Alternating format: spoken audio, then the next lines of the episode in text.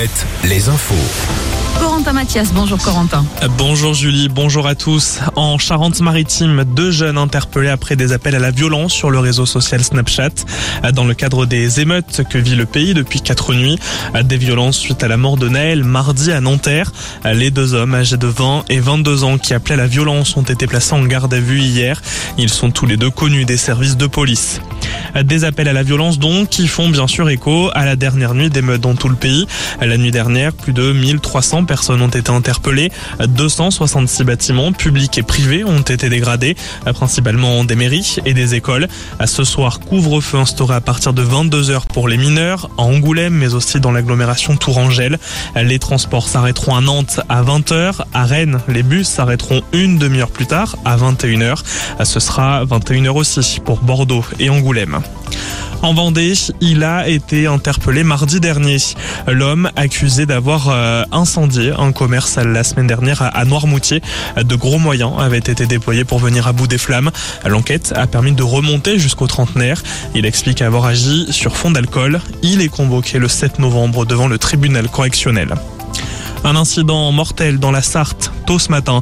Un enfant âgé de seulement 3 ans a chuté du troisième étage d'un immeuble. Les faits se sont déroulés dans le centre-ville de Sablé-sur-Sarthe. L'enfant était en présence de sa mère au moment des faits. Une enquête est ouverte pour déterminer les circonstances du drame. Le début de Fort Boyard ce soir sur France 2. Quelques nouveautés au programme, de nouvelles épreuves, mais aussi de nouveaux personnages, notamment celui de Passe sous sa casse, un retour parmi les personnages, celui de la boule. Bien sûr, les personnages emblématiques seront au rendez-vous sur le fort de Charente-Maritime au large de Foura. Ce soir, les concurrents joueront pour une association qui propose des initiations sportives pour les enfants hospitalisés. Le Tour de France, première étape euh, terminée. L'anglais Adam Yates s'est imposé euh, à Bilbao au bout de 182 km devant son frère jumeau. Une belle image. À troisième place du double vainqueur du Tour, Tadej Pogacar.